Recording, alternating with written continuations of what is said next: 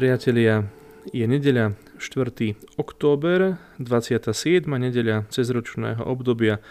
Opäť po týždni vás vítam pri počúvaní podcastu, v ktorom si môžete vypočuť Evangelium dnešnej nedele a aj istú reflexiu nad týmto Božím slovom, ktoré nás chce živiť v priebehu následujúcich dní. Vypočujme si už teraz Evangelium podľa Matúša.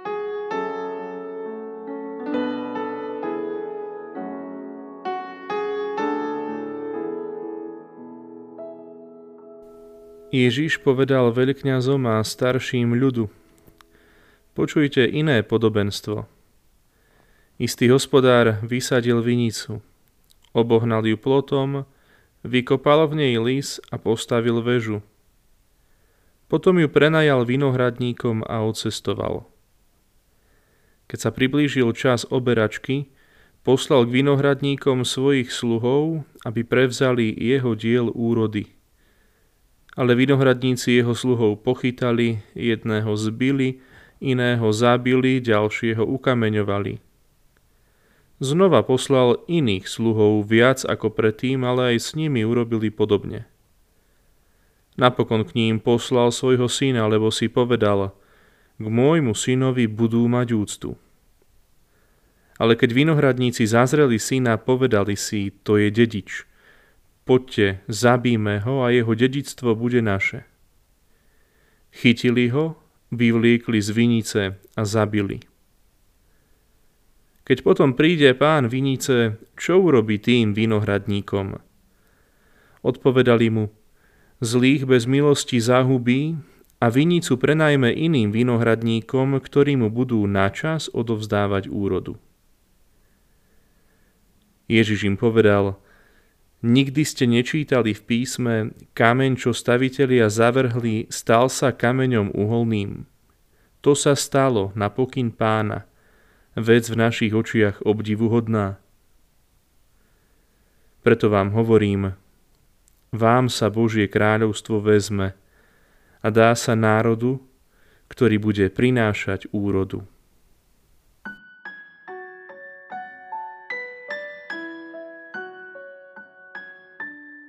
Zobral som si papier a na jednu stranu som si napísal slovo hospodár a na druhú vinohradníci.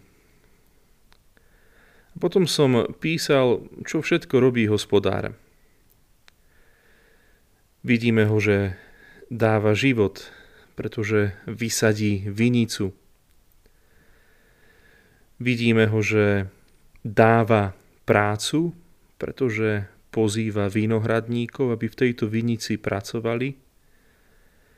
Vidíme ho, že prirodzene žiada podiel zo svojho vlastníctva, čiže nechce všetko. Chce to, čo mu patrí, určite mysliac aj na tých, ktorí sa o kus jeho zeme, o jeho vinicu starali. A žiada si to cez sluhov, a potom aj cez syna. A nakoniec, keď je odmietnutý, doslova je mu ukradnuté to, čo je jeho. A keď jeho blízky, aj najbližší syn príde o život, tak sa rozhodne svoju vinicu vziať a dať ju iným, ktorí by si ju azda viac zaslúžili a budú s ňou vedieť lepšie pracovať. A potom vinohradníci, pri ktorých je typická ich túžba vlastniť. Chcú byť tým, čím nie sú, chcú byť niečím viac, chcú mať to, čo nemajú, čo patrí druhému. Ženie ich chamtivosť, ženie ich túžba po konzume, ženie ich egoizmus. Dovolil som si hospodára zadefinovať takým krátkým slovným spojením, že hospodár je doslova profesionálny darca života. Vinohradníci sú obyčajní konzumenti Je zaujímavé sledovať, ak čítame Evangelium pozorne, že hospodár, ktorý nám samozrejme predstavuje Boha, nenaplní trest, ktorý mu radia tí, ktorým Ježiš rozpráva podobenstvo, čiže veľkňazí a starší. Zlých bez milosti záhuby, a vinicu prenajme iným. Ten hospodár nie je zdrojom smrti, je zdrojom života. A vie ho dať tam, kde tento život chce niekto prijať. Môžeme povedať, že nie Boh sám, ale nechuť prijať jeho život spôsobuje záhubu. Boh dáva len život. Nechce smrť hriešnika, ale aby sa obrátil a žil.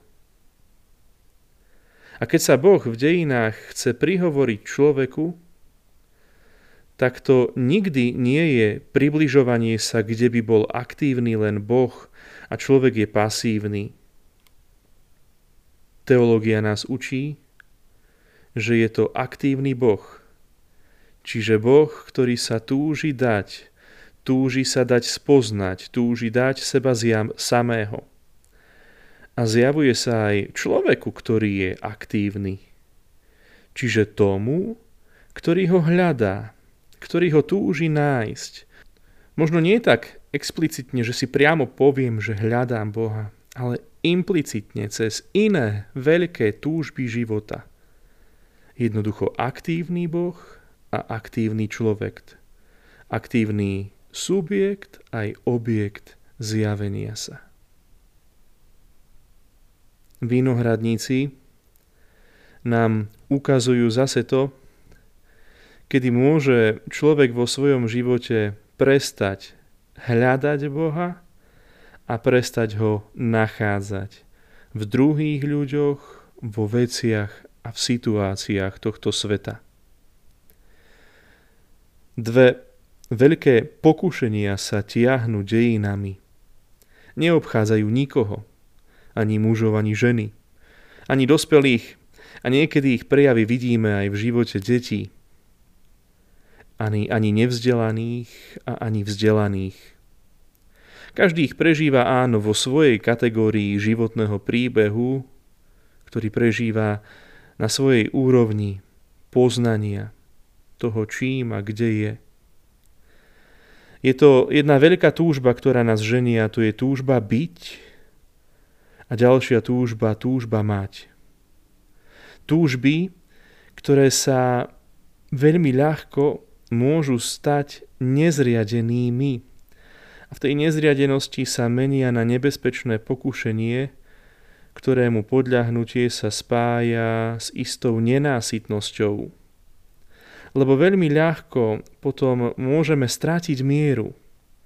Čo to je byť dosť kedy už som dosť, kedy už som dostatočne niekto významný, niekto, kto je ocenený, kto je uznávaný. A kedy je to mať dosť, mať dostatok. A pritom vidíme, že tieto túžby sú dôležité preto, aby sme prežili. Chceme byť a chceme mať. Ale je dôležitá aj miera toho, akým spôsobom ich v sebe živíme a či do svojho života nejak tú nezriadenosť pustíme alebo ostávajú zriadené.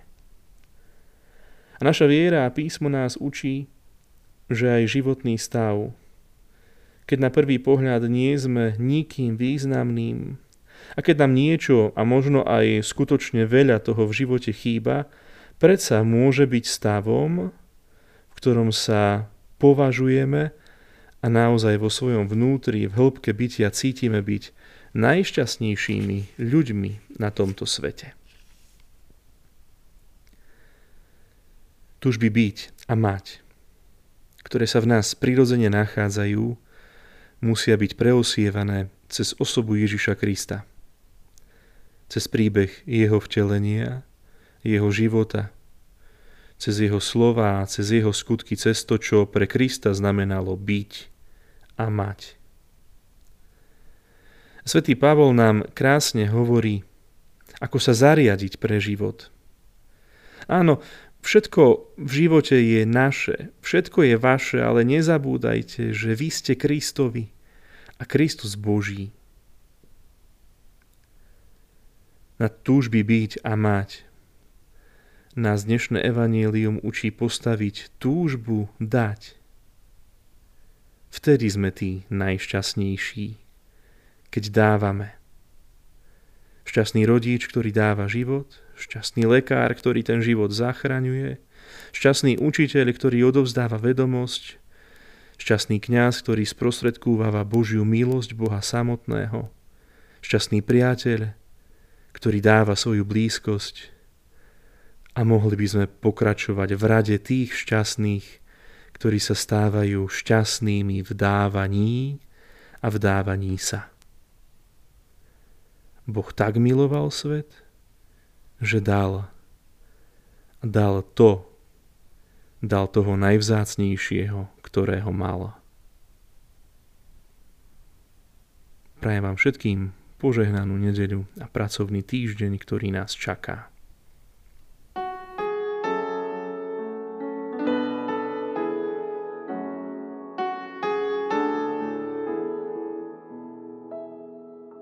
Vypočuli ste si nedelný podcast, sprevádzal vás ním Peter Laban, som kňaz Košickej arcidiecezy. Autorom hudby je môj brat Tomáš Labanc. Ďalšie inšpirácie môžete nájsť aj na mojom Instagramovom profile areopak.labanc.